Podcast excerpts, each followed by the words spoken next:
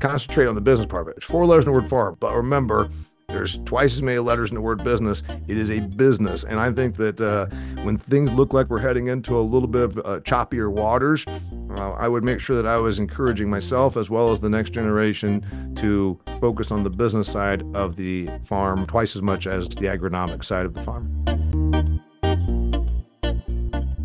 Every day, we rely on food, fuel, and fiber. But how much do you know about these industries we depend on? In this podcast, we dive deep into the production and processes of these everyday essentials. This is Field Points, an original podcast production from Ceres Solutions. You're listening to the Field Points podcast. I'm your host, Morgan Seger. Thanks for joining us on our second episode of the series on policy and the economy going into 2024. In our last episode, Bruce Kettler from the Agribusiness Council of Indiana spoke with us about policy that's impacting farmers across our region. Today on the show, we're joined by Damian Mason, the host of the Business of Agriculture podcast. He talks about what growers should be thinking of going into 2024, with it being an election year, and shares his opinion on what things will have the largest impact on growers across the country. From inflation to diversification to his thoughts on China, Damian does an excellent job relating his content back to what matters most to you, our listeners. So I hope you enjoy this conversation. Throughout our talk, I'm joined by Drew Gerritsen, Chief Marketing Officer at Ceres Solutions, and he helps me guide this conversation and asks really thoughtful questions to drive home what matters most to you. So without further ado, let's meet our guest today, Damian Mason. My name's Damian Mason. I'm a farm boy from Huntington, Indiana. Dan Blocker has been uh, calling on my family's farm since he uh, graduated from the fine institution known as Purdue University. Uh, I think it was 1989 when he started calling on us. I'm a touch younger than him. I graduated from Purdue in 1992. I came back to the area. I own a few chunks of farm ground and a house in Huntington uh, that I bought Eh, about 20 years ago. And Mrs. Mason and I live there with our two dogs half the year. We live in Arizona half the year as well. I travel quite a bit. I do speaking engagements at agricultural events all over North America. Also work producing video content, podcast, and doing events for a group called Extreme Ag, which is some forward thinking farm operations that are doing trials and uh, new practices and whatnot and sharing their information online. I also host a thing called the Business of Ag Success Group. And then for seven years, I've been the producer and host of the Business of Agriculture podcast. I've got two books out in the last four and a half years. That is, that's a business book geared to small business people over my right shoulder called Do Business Better. And then over my other shoulder is Food Fear, a book about the past, present, and future of American agriculture. So, um, really excited to be on here. I am a Ceres customer uh, albeit very, very minor. I buy some fuel and about five gallons of glyphosate off of uh, Ceres every year, but I rent my farm ground out. So about 200 tillable acres that I have, I rent it to a large scale dairyman. My acres tend to be in crops that go to cow chow, meaning alfalfa or corn for silage and sometimes triticale. So that's what's going on. I'm ready to dig in here with you and Drew. So thanks for joining us. We appreciate your time, and we wanted someone that had some roots in Indiana, but could give us a outlook on just how things are looking across the country as we're heading into an election year. So, do we want to start with farm economy? Sure. So, what is your opinion on the outlook for just the economy and how it impacts agriculture for 24? So, we've been this is an interesting thing. If you pay attention, here we are recording this the first week of January 2024. The Main Street economy, the the general economy, has been allegedly going to roll into recession for the last. This is the most talked about, anticipated, programmed, and perpetuated recession in the history of paying attention to the economics of our country. And the reality is, it doesn't appear to be happening right now we still have pretty good things rolling along. The inflation picture, we're heading into year three of some pretty prohibitive inflation. Allegedly, there's some there's some calming down of that. Gas prices, article I just read here from the other day in Wall Street says that we're going to end up being around three dollars and fifteen cents on the national average for the year. That helps average to below average income people a lot. Uh, or wealthier people, it doesn't usually impact them as much because gas isn't as much of a percentage of their income. Home prices are starting to stabilize. Thank God. We've got a real prohibitive issue out there because we went up to 8% interest. And why am I talking about Main Street? Because you asked me about ag. Because what we notice over the history of time is that Main Street economy and ag economy tend to be countercyclical, or ag tends to be countercyclical. They, they tend to walk down different paths. It's an interesting thing. In the 1980s, in general, after we got through the tough part of stagflation and all the criticism that Reagan got for Reaganomics, by about 82, 83, things started to really upturn for the Main Street economy by the mid late 80s, the exception of some, uh, you know, some challenges here and there. But obviously, we know what happened in agriculture. If you're old enough to remember, or if you're a history of agriculture at all, the 1980s were as trying of times as we ever had, even rivaling some ways uh, the Great Depression the 1930s.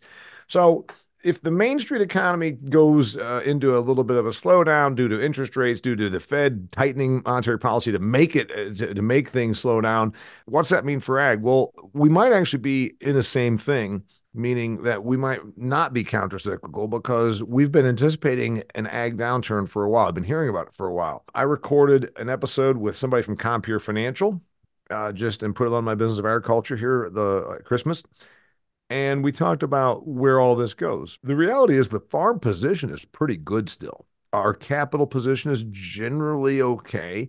Our asset to debt ratio, because of these elevated land prices, is really strong. But we're going to start getting into a realm of where this interest rate has a cumulative effect. And you know, when my my friend Jared Creed, who's a farm farm financial consulting, he said, Damian, we got we got a lot of my operations are seventy dollars an acre goes out the door just in just in operating interest, and so that's a big thing. And these interest rates, which obviously have doubled in the last two years, a lot of people don't think about that. They say interest is going up, went up 4%. Well, no, it didn't go up 4%. It went from, say, 4 to 8% on an operating. Farm Credit just sent me a thing. I have an operating line with them I almost never use, but I still keep it open.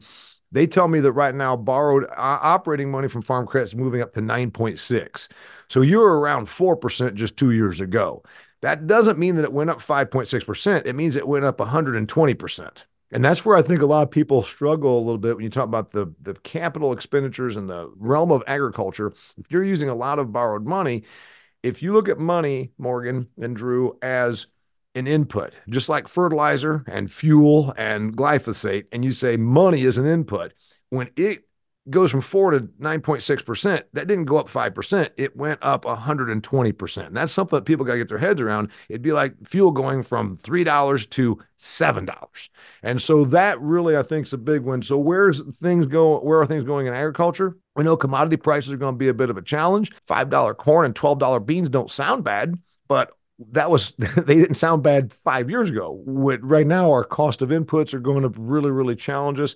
So everybody's saying we're going to probably be just limping along at about break even, coming off of 2019 being pretty strong with the TARP money and the and the MFP money or uh, whatever that program was to make up for the tariffs, coming off of 2020. 21, 22, and 23 were really strong financial pictures. So if we have a break even year, that's about to be expected. And I think we're going to probably be about there.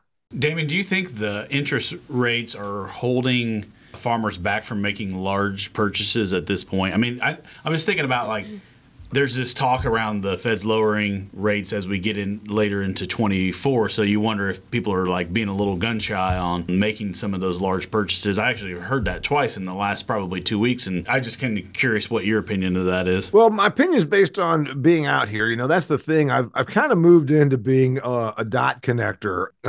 I've got a lot of I got a lot of feelers out there, and so uh, like my buddy Casey, uh, who's in the equipment business, and I've got some people that like clients. You know, I just worked for Agco last month. Uh, so when you start talking about big purchases, obviously, let's go with the biggest one being land. Has it land, slowed? Has yeah. interest have interest rates slowed down land? Uh, you could certainly anecdotally or even uh, with evidentiary say, I don't think so. I mean, you can look at some situations where, and everybody in ag loves to talk, Drew, ah, that place sold for 15 grand an acre, 20 grand, whatever. But the reality is, there is a lot of high price land sale uh, activity still going on and land a little lower on interest rates for that than you would be for operating money or something like that but you're still talking about obligating 7 to 8% probably uh, interest rates and it hasn't seemed to have slowed down there has been a push and this is again i like to look at non-ag media and when you see there is still some investor group uh, money and some outside capital buying farm ground uh, it seems very ill timed, but that's what's generally always happened. You know, when the doctors, when the doctors and the uh, business people uh, that live out here in my Phoenix, Arizona neighborhood at a Christmas party say, "Boy, I heard that farm ground's really uh worth a lot of money. I think I should buy some." I'm like, time for us to sell. When when when the when the non-ag when the non-ag cocktail sipping doctor thinks it's time to buy farm ground, it's probably a really good time to sell. Anyway, um what what is what we are talking about though is the equipment stuff. My understanding is from my buddies in the equipment business that things were just charging right along, and then somebody like threw cold water, like a bucket of cold water, got tossed on the equipment market at the toward the end of 2023.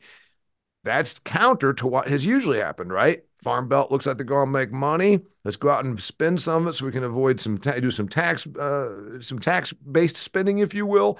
My understanding is combines and large machinery slowing down a little bit, and that is an in, there's absolutely two things. Looking ahead to commodity prices and what projected revenue is going to look like, projected net revenue, which might be not much net revenue, meaning net income next year, and then also these interest rates. So, are the farm people making the decision to hold off till we get cheaper interest rates, I'd say that it's more likely that they're holding back, realizing that they're going to be maybe in a little bit of it might put them a little bit over a barrel right now. Yeah, yeah, yeah. They're looking down the they're looking down that land payment, right, or a large large piece of equipment payment, and they're just like, man, I think I'm gonna I think we'll ma- maintain what we got. So yeah. And I don't like to be like the old, you know, the old guy at the general store uh, talking about, hey, the old days historically, production agriculture is a break even endeavor. I mean, it, it cost the, the commodity price ends up coming back to the cost of production. I mean, it's just it's the way it is. It's commodity production.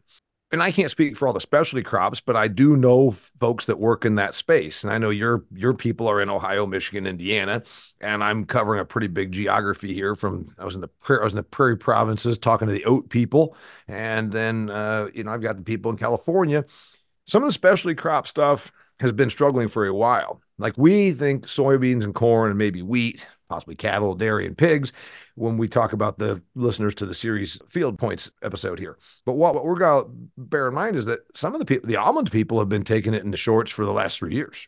You know, they, they, they got, they couldn't get containers. They couldn't get water in California. You know, 100% of the almonds and United States are born or raised in California. You can't get water. There's a disastrous, uh, you can, you know, uh, regulatory policies out there. So they're just they're just over the barrel all the time. Couldn't get containers to ship their stuff, uh, and then they're idling land. So for us talk about, we might be heading into a little bit of a downturn. Uh, it's the old thing, kind of like we just got through Christmas. Remember that those that are less, uh, shall we say, well off than you. Corn and soybean, wheat, pork, dairy, beef crowd. So we end up plodding along here at maybe a challenging 2024. There's been specialty crop stuff. If you were in the produce business, yeah, the whole pandemic thing of shutting down restaurants, people don't go and put salad bars in their houses, you know. So all the specialty vegetable crop got killed, almonds got killed. There's a whole bunch of benefit that the average commodity Midwest type producer benefited over the last several years, and a lot of other pockets of agriculture struggled. Sure. No, that's good perspective. Thanks, Damian. Appreciate that. Are there any future consumer trends that you're looking at for this year and the impact they might have on ag? Yeah. Morgan, for one, I've been saying to my ag crowd for a long time that we have a customer base that is moving away from commodity mindset while we still are entrenched in commodity mindset. We still, as people that grew up in ag and work in ag, we think cheap, cheap, cheap. How cheap? And we, God knows, go to any farm bureau meeting, they'll still tell you how cheap your food is. And the reality, as I was pointing out, when you've got a country that spends literally tens of billions of dollars per year on bottled water, that tells me that it can remember water's still free. it's it's available in every tap. We have the safest we, outside of Flint, Michigan. We have the safest tap water in the world. It's water's free, and yet you've got a consumer base that's spending billions and billions of you know de- tens of billions of dollars on water we have a customer that doesn't mind spending more on buying up on food, hence Whole Foods with their 4,000 and some odd stores and, you know, whatever that number should be. Here's the thing. One thing that I've been saying that for a long time that the consumer can uh, upsell and we need to get out of our commodity mindset. I think that the last two and a half years of inflationary pressure at the grocery store might actually have changed some of that. So it's apparent if you read on where household savings numbers look like they are. It's apparent if you look at where spending is happening at the grocery level. So, one trend that I'm going to talk about then would be that this inflationary things finally put the consumer back where ag already was. We always thought that all they cared about was price but that's not true. If the, every consumer only cared about price, why would there be six dollar and ninety nine cent a dozen cage free organic, um, blessed by a rabbi? All the hens were red eggs, you know. And there are such. I, I'm being a little facetious, but not by much. So every consumer isn't geared to price. Some are, many are not. And so I think that more what happened in 08 to 014, Morgan, and I talked about it in my book back here. We saw a meat a meat trade down, then become a meat decline. Generally, the more money you make, the more meat you eat and all that. The last time we saw a decline in meat consumption was between 09 and 014. The consumer started to get, you know, really pinched. Uh, 08, 09, 10. We went down about 10%. I think if we think I think if we see food inflation stay where it is, because the you know the media will like to tell you, or the, certainly the White House will like to tell you that they've got inflation almost under control. Uh, you know, I'm I'm better off than many people, and I'm not being arrogant, but I am. And I go to the grocery store and I get a little wincy. So what is that mother whose husband works construction and she stays at home with two or three kids they're a little they're a little more squeezed, right? What are they thinking when they go in and see where these food prices are? So I could see a return to a, a, a continual trade down. That's happening. I, I haven't seen the numbers yet to see if meat consumption is going down, but these beef numbers are pretty high, chicken still pretty high, pork staying about flat. I wonder if that's one trend we're going to see is by the third year of food inflation starting to take a toll. We haven't quite gotten to the 80s. Some of us are old enough to remember generics where instead of getting Hershey syrup, you got Kroger brand chocolate syrup, you know, and, and it was just sometimes just said syrup, you know, whatever.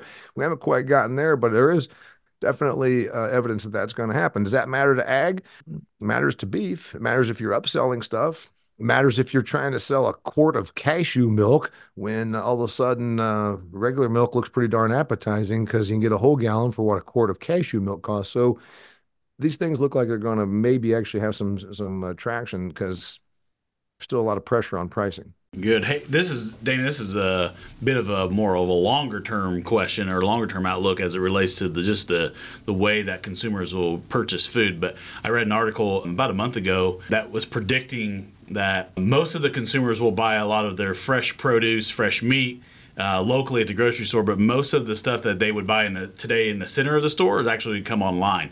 Like it'll be just transacted, it'll be sent to your home. Have you heard anything like that being a trend for you know this is probably 10 years out or 15 years out kind of it's a trend already and the thing is the grocery stores used to historically they made a lot more margin on what they call the perimeter where the produce is always on the perimeter meat and deli is always on the perimeter that's where the stuff is refrigerated and it's it's got a definitely a, a shelf life uh, time frame, right? You, you know, sure. the pound of bologna is only good for so long. So, yeah, are the consumers going to continue to buy the not the less perishable, the cans and the boxes, if you will, the more processed stuff they buy and have it shipped to them? Maybe. Does that because then the person in ag is going to say, well, why does that matter to me? Let's go full circle and take it back to the person that's listening to this. Why do you care? It means that there's still there still is a I want to touch it, feel it, see it, and and pick it up if it's more gear if it's more viewed to be fresh. Then you say, okay, consumer, what about the consumer that not only they want to also have the story? What do we talk about where there's opportunities for ag to get more upsell? Cheerios already is a branded product, right? General Mills invented Cheerios. They take oats, they puff them, turn them into little circles. They're Cheerios. You can get the generic Cheerios. Walmart has a version of generic Cheerios. I don't know what it's called, and I don't buy cereal hardly anymore because I'm, uh, you know, not a child. but the point is, where's the upsell opportunity for ag? It's that stuff that we're talking about. It already has been out here for a while. Organic or regenerative or all natural in in the produce col- in the produce category, in the meat category, artisan cheeses. That's again stuff that is in that that perimeter of store area versus the center of store where the dog food and the cans of uh, you know Campbell soup are. So is the opportunity there that um, we will see more of a we will see as ag producers more bonus on that. I don't know. Traceability is another one to Morgan's point where we're going to see a trend line move. We've been hearing this thing about I want to know where my food comes from. I want to know where food comes from. Is this getting to where when we have on our phone right now, honestly, so much technology, are these phones then going to be that we can truly truly see where uh, the traceability is? And will there be a premium on that? I just sat in on a session last uh, winter for uh, the beef trade, and they talked at great length about continually getting the where the beef can be uh, verified, source verified, handling how it's handled, et cetera. So is this an opportunity? Maybe, unfortunately, more for the processors and the retailers than for the producers. But generally, when you add more value at the consumer end, some of that trickles back to the producer. Sure, no, that makes that makes that makes sense. Yeah. How much of that do you think has to continue to happen before we see our producers start transitioning how they're doing their business? I feel like if we're talking about pinched margins and things like that, the first thing is like, well, maybe we diversify, maybe we change up our operation, but long term, is that really viable? Do you think we'll see much of that, or do you think it's right out the next year or two and then just keep doing what we're doing?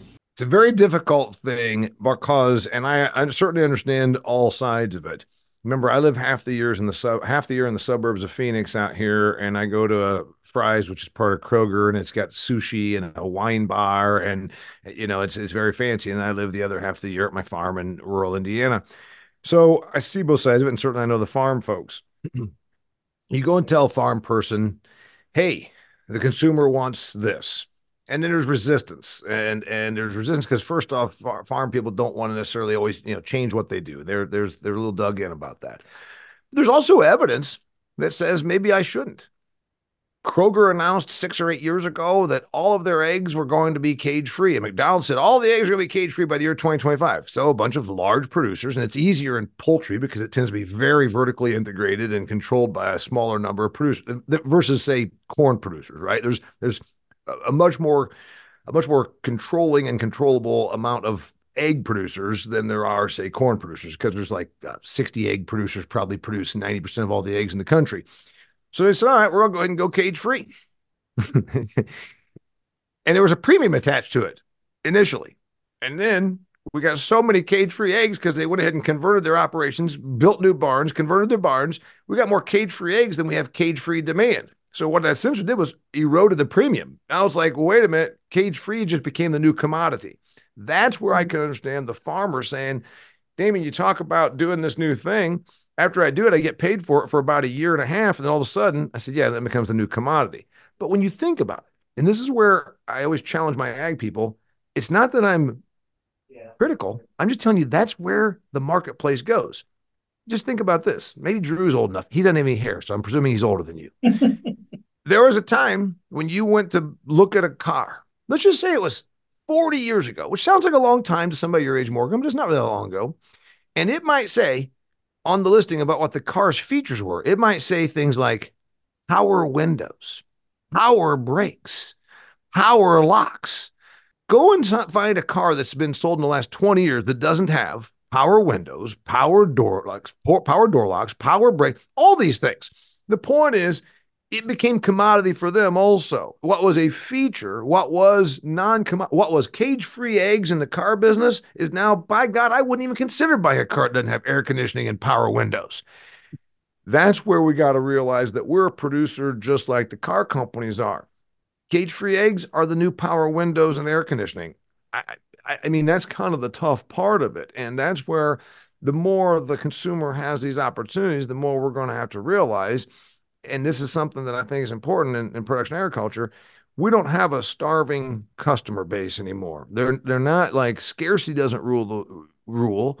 Abundance is the rule.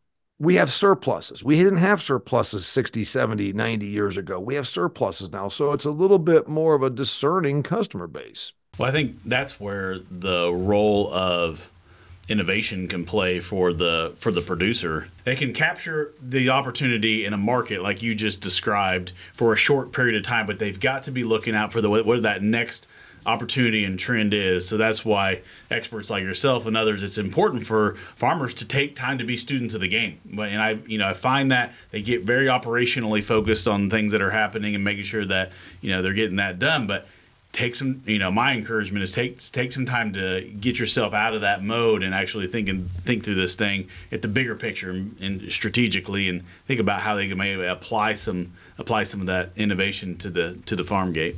And it's not like nobody's being critical here. I mean we we produce the, the you know the safest most abundant most affordable food in the in the planet that we're amazing at it. Sure. but if we're talking about the listeners that are your customers that are Ceres customers and they, and they want to build margins. If we get tightened, which we will, and, and there's going to be changes, it's always been this way. There's going to be commodity prices going to come down. The, you know, the word used to be diversification. Take take uh, your personal finance classes, and they talk about diversification. Don't have all your eggs in one basket, so to speak. But that runs counter to what really agriculture, modern agriculture, has done in the last 40 years, 50 years. In the 1950s, 60s, even 70s, there was a farming operation that milked cows on their rough ground, they had uh, you know 40 beef cow calf pairs. They had a hog facility, they had a chicken facility, and they grew corn, soybeans, and probably also even a small grain, call it wheat or something like this. And then through specialization, we've gotten to where we generally I mean, it's you're far you're far pushed to find somebody that's a farming operation that varies by more than a couple of things produced, right? Milk, meat, pork, whatever that thing should be. So through diversification, through I'm sorry, specialization, we've gotten amazingly good. Our maximization of the resources, our optimization of the of the feed conversion ratio. Uh, you know, when you're talking about putting a pound of growth on a broiler uh, with a pound and six tenths of grain, my God, what I mean, what what more could you ever hope for?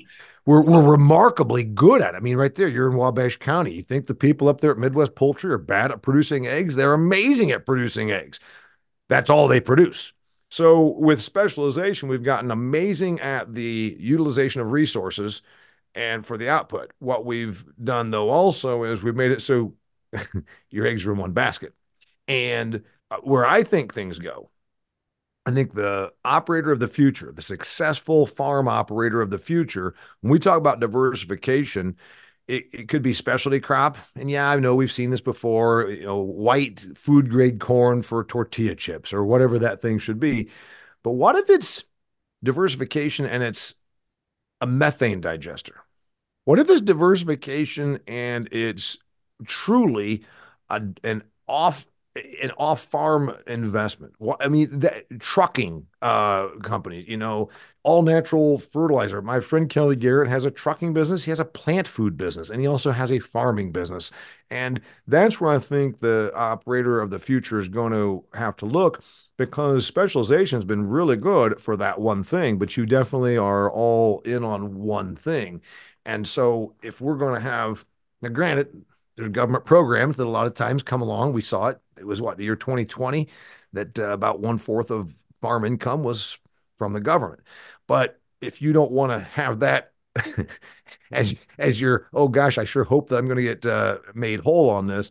I think the the diversification back out of some specialization, and it could look a little different. Oh, you know, you can talk about agritourism or those kinds of things. Could be small scale meat processing could be branded products. The good news is when you talk about uh, uh, Drew going online, consumers are completely past the fear of buying food online. it was already trending that way. The internet uh, was already t- trending that way, and then that whole pandemic thing. I don't think there's anything you can't that, that the consumer wouldn't buy online right now. So that could end up being good for the direct to market, but that's still small scale stuff. I think that the the specialization, getting back to some diversification, is going to be a trend that we see among business minded, forward thinking farm operators. Yeah, yeah. I mean, that's that's not much different than the, the trends that we're seeing with our I'm going to call it young innovative producers that are going to continue to grow in size and scale. They do see that maybe with automation and technology and innovation helping solve for some of that labor gap that they're able to actually bring some diversification back to the farm because of because of solving for some of those labor challenges. So you're uh, you're right over the target in my opinion from the things that we're hearing from a lot of the um, Ceres customers. So thanks for that some of those younger people that are looking at the future, you know, let's say they are in a they're, they're fortunate in that they have some generational farming capital they're coming into, right? Good for them. And then the challenge is to take it to the next level. What if it's, yeah, we also own uh, storage units. We also yep, own uh we also my wife and I I do more on the farming. She you know what? She she owns a subway. I, I don't know what that thing should be, but I'm just I'm I'm seeing this happen and I see some of the the the folks that you're talking about and it's actually it's just very it's just like if you said, "You know what I did?" I took 100% of my 401k and I put it all into bluesky.com because this whole .com thing's never going to end people say, "Are you an idiot?"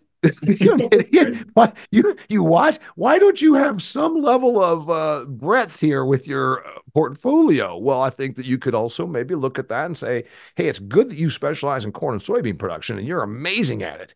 Why don't you take ten percent every year uh, out of that and roll it into something that's over here?" And I think that that's where the the, the successful producer of tomorrow is going to start looking. Good, good coaching. yeah, Everyone's googling bluesky.com right now to see if it's available. okay, so we talked about inflation a little bit at the start, and on your podcast, I believe I heard that you usually don't have a recession during an election year. So, what else do you think we can expect to see this year with it being an election year? Yeah, well, the reason that you don't see a recession during election year is because the entrenched people in charge will do will pull every lever possible to them. And the current person that's in our White House, I don't know that if he knows what lever he would pull. I don't know if he knows what a lever is. I don't know if he knows how to pull a lever, but there are people behind him that are pulling levers on his behalf to protect their own situation. The sad part is if that means, hey, things are looking really bad by spring, summer, we're going to just throw out another couple of trillion dollars of government spending and then everybody gets this windfall you know if you woke up today you get a payment inflation adjustment payments.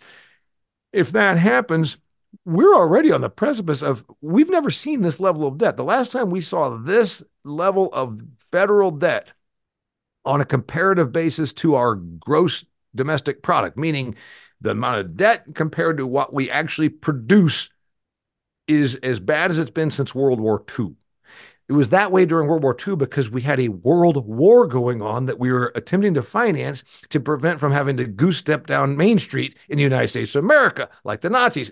And we had just gotten Pearl Harbor blown up. We can understand going a little bit over on spending to prevent to prevent from being overtaken by those uh, Axis forces in World War II. Why did we hit this level of spending now? Because we wanted to invent a thing called the Inflation Reduction Act to incentivize somebody to put uh, solar panels over farm ground. It is ridiculous. It is unsustainable. And it is actually, shall I say, it puts us in a very vulnerable situation to our adversaries. It is irresponsible and reckless to have this level of debt. So if the administration or the people in Congress decide that, man, you know what? Nobody ever gets reelected during the during bad recession times. Everybody goes to the ballot box mad and then throws us out. So let's go ahead and authorize a trillion here and a trillion there. It's going to be. It's all it will do is take the inflation thing that was already bad and uh, maybe subsiding a bit and it'll give it a shot in the arm. It'll give it a shot. It's not even a shot in the arm. It's going to give it a snort of coke. That's what it's going to do if we if we see that happen. And it's not good. It'll be short term good for agriculture because all of a sudden those people that were cutting back a little bit go crazy again. But it's bad long term for the security of our nation it's challenging time, and in 2024 will be uh, will be uh, interesting to say the least in, in an election in an election year. More federal money, just for the fun of it, because you already liked the Coke reference. I saw you laugh. If you if more federal money being tossed around recklessly in 2024, just because the politicians want to have a chance at reelection, is like giving uh, honestly, it's like giving drugs to a to a, an addict. It's it's yeah. not what we need yeah. at all, and I'm afraid that that's what's possibly going to happen. They're going to start pulling some levers that uh, we don't want pulled. All right, Damian, I can tell that you like the hot seat, so I'm going to give you um, three or four topics here. You get to pick one of them and give us your opinion of one of these topics. One, tell us about solar panels on Indiana farm ground. Take renewable fuels, what its impact could be into the industry. talk about China, its import export, and, and its impact in agriculture, both positive and negative, or the future of water policy. Pick your favorite and give us your opinion. I like all of them, Drew. You should, uh, Morgan. I'll have to come back in another few months and give you uh, my take on all of them. I'm going to go with. I'm going to go with one that I've been talking about for a while, China. And this morning's Wall Street Journal has an article right here. China's campaign for more babies meets resistance. Women reject Beijing's efforts to boost rapidly falling population beginning about eight years ago, I started telling my agricultural audiences that there's a few things that you've been lied to if you're in the business of agriculture. You've been lied to and told there's an imminent chance of starvation. We're all going to starve. There's an absolute, no questions about it, prediction that we're all going to overpopulate. I said neither of those things are going to happen. I'm going to tell you why. And I started going through this all eight years ago. I said, You've been told we're going to starve because we won't produce enough. The reality is, we waste a third of what we produce globally in food production. Agriculture always catches up. The good people that are listening to this thing right now, the Ceres cooperative employees and the customers and the uh, farmer producers, we have risen to the occasion and our productive capacity has outmatched our ability to eat more. We're not going to starve. We waste a third of what we produce globally. In third world countries, it gets wasted because there's no infrastructure, no highways, no railroads, uh, no refrigeration, no reliable electric grid, whatever that should be. In countries like ours, we waste it because we're pretty well off. Even after two years of uh, inflationary pressures, we still are wasteful about our food. Less now because it's more expensive, but still we waste a lot of food.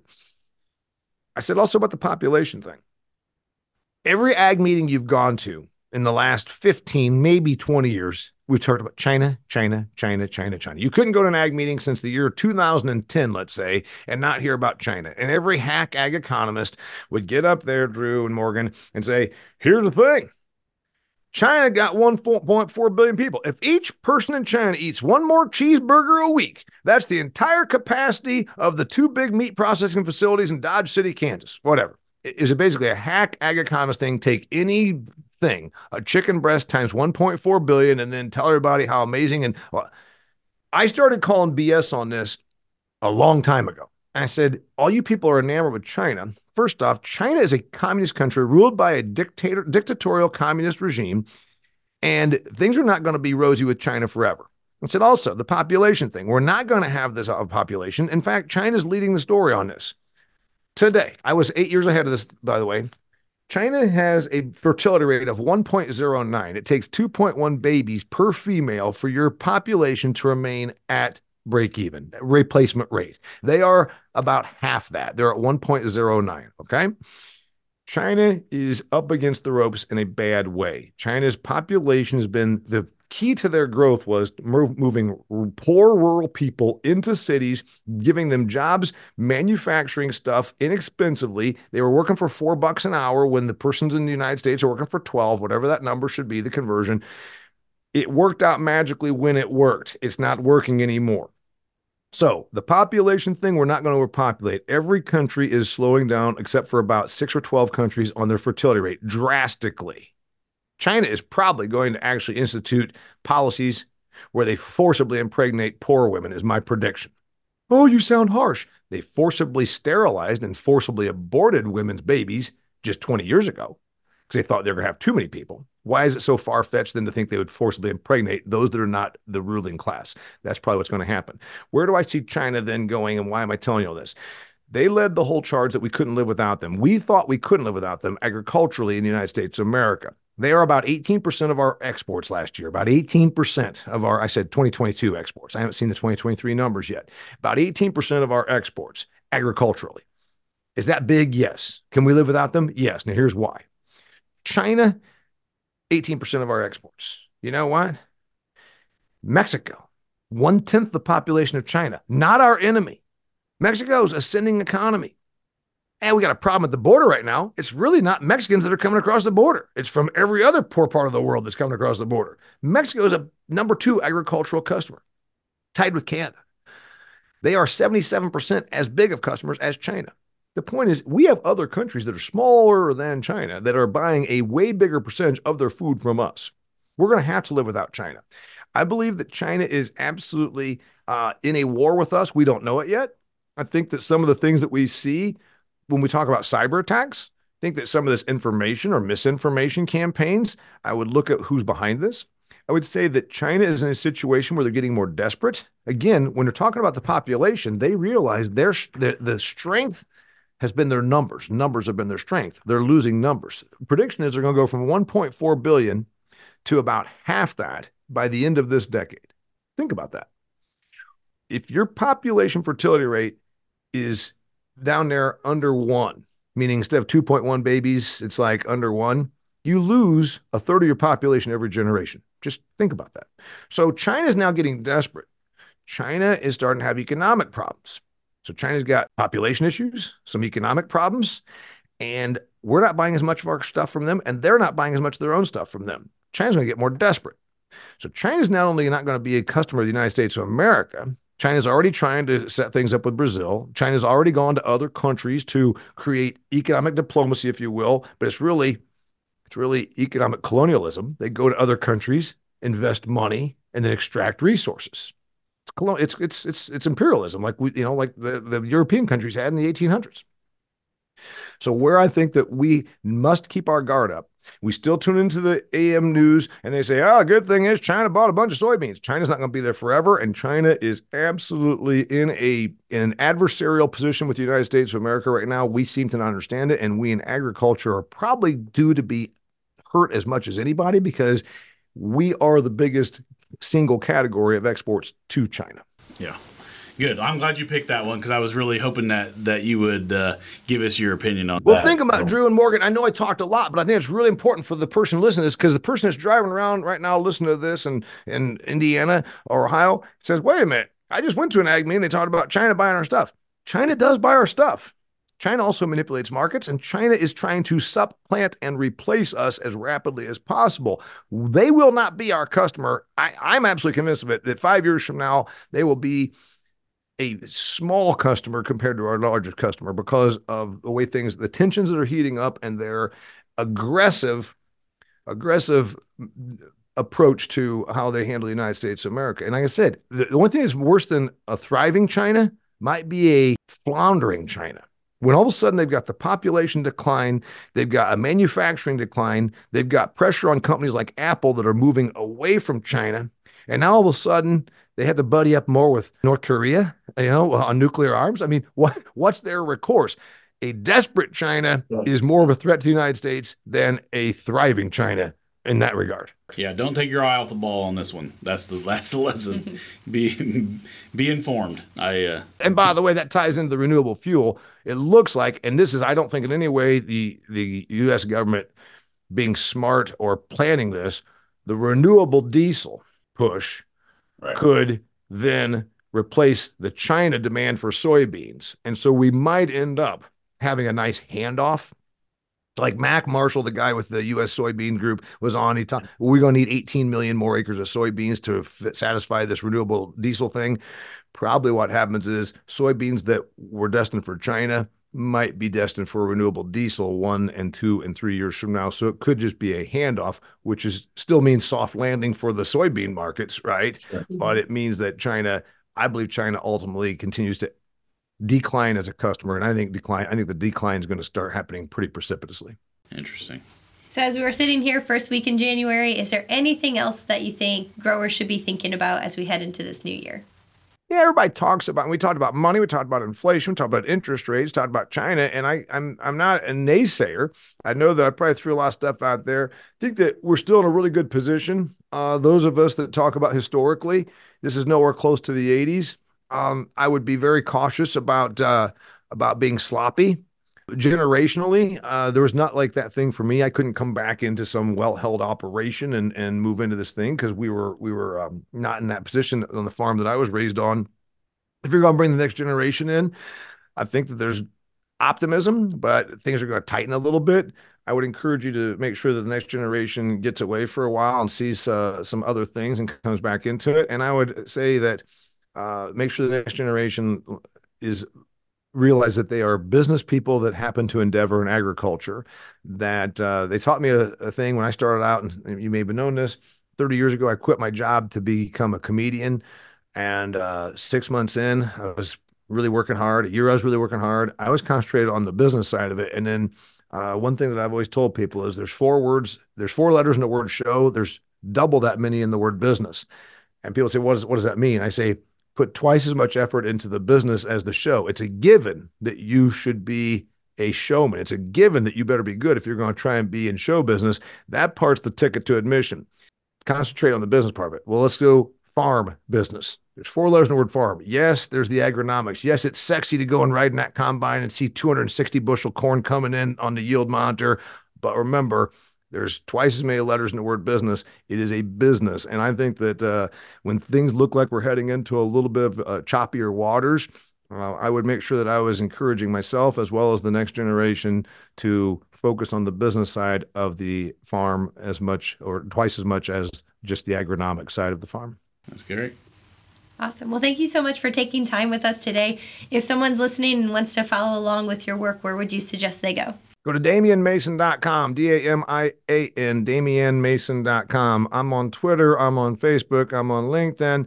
And um, I uh, have the Business of Agriculture podcast releases every Monday. Got some really good guests and good topics that we cover there. We cover a lot of ground. And then, uh, and then obviously I'm uh, on stages all over North America at different agricultural functions. So um, thanks for letting me come on here. I know I talk too much, but I got plenty to say. no, appreciate it. Thanks, Damian. Appreciate it. Bye, Drew. Thanks, Morgan. Thanks for tuning in to another episode of Field Points. And thank you so much to Damian for taking the time to walk us through his thoughts on what's to come this year. I encourage you to follow along with his content at the Business of Agriculture podcast and see the other things he's working on at DamianMason.com. In our next episode, we're going to pivot and talk about energy. We have Matt Makinson from Countrymark to talk through policy impacting renewable fuels. You won't want to miss it. The show notes for this episode will be available at ceres.coop. That's C E R E S dot C O O P. If you enjoyed this deeper dive, be sure to subscribe and leave us a review. Your review and feedback will help other listeners like you find our podcast, and we are so thankful for that.